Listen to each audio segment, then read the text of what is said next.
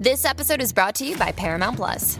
Get in, loser! Mean Girls is now streaming on Paramount Plus. Join Cady Heron as she meets the plastics in Tina Fey's new twist on the modern classic. Get ready for more of the rumors, backstabbing, and jokes you loved from the original movie with some fetch surprises. Rated PG 13. Wear pink and head to ParamountPlus.com to try it free.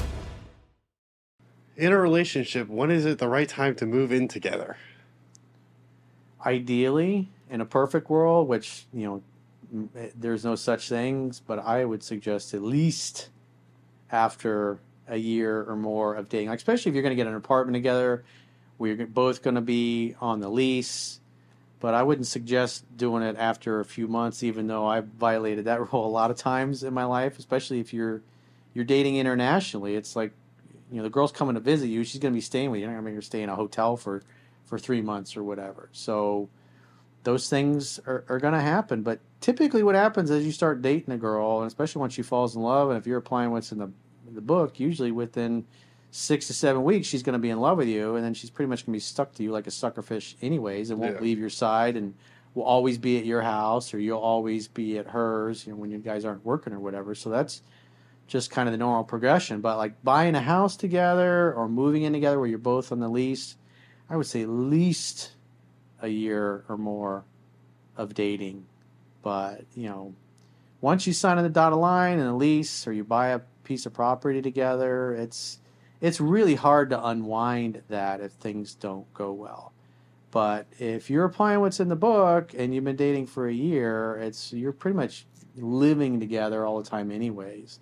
You're just always together whether it's at her place or, or your place. Yeah, it's just not like official with the lease. Yeah, signing a lease within like two, three months is not a good idea because you just don't know that person Yeah. really, you know? No, um, from experience, anytime I've ever lived with um, an ex boyfriend, it never ended up working out because, like Corey said, you don't know that person, and you never gave it time to get to know their their quirks or their um, their habits or mannerisms at their house. She's messy, leaves dishes in the sink, yeah, or, leaves her clothes everywhere. or he pisses on the floor. You know, there's you know hair. Spits a toothpaste into the sink. There's pubic hair everywhere.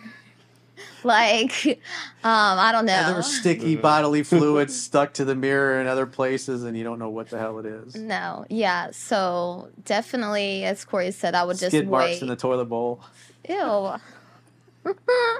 That's gross. Uses all the toilet paper, and there's none left. and there's and leaves right the when roll, you had diarrhea. Yeah. and leaves the roll on Just put the it backwards thing. too. Oh no, you gotta have it Yeah, this way. I ha- Exactly. They could do the I always change it anytime, even if it's not my house. I change it at other people's houses.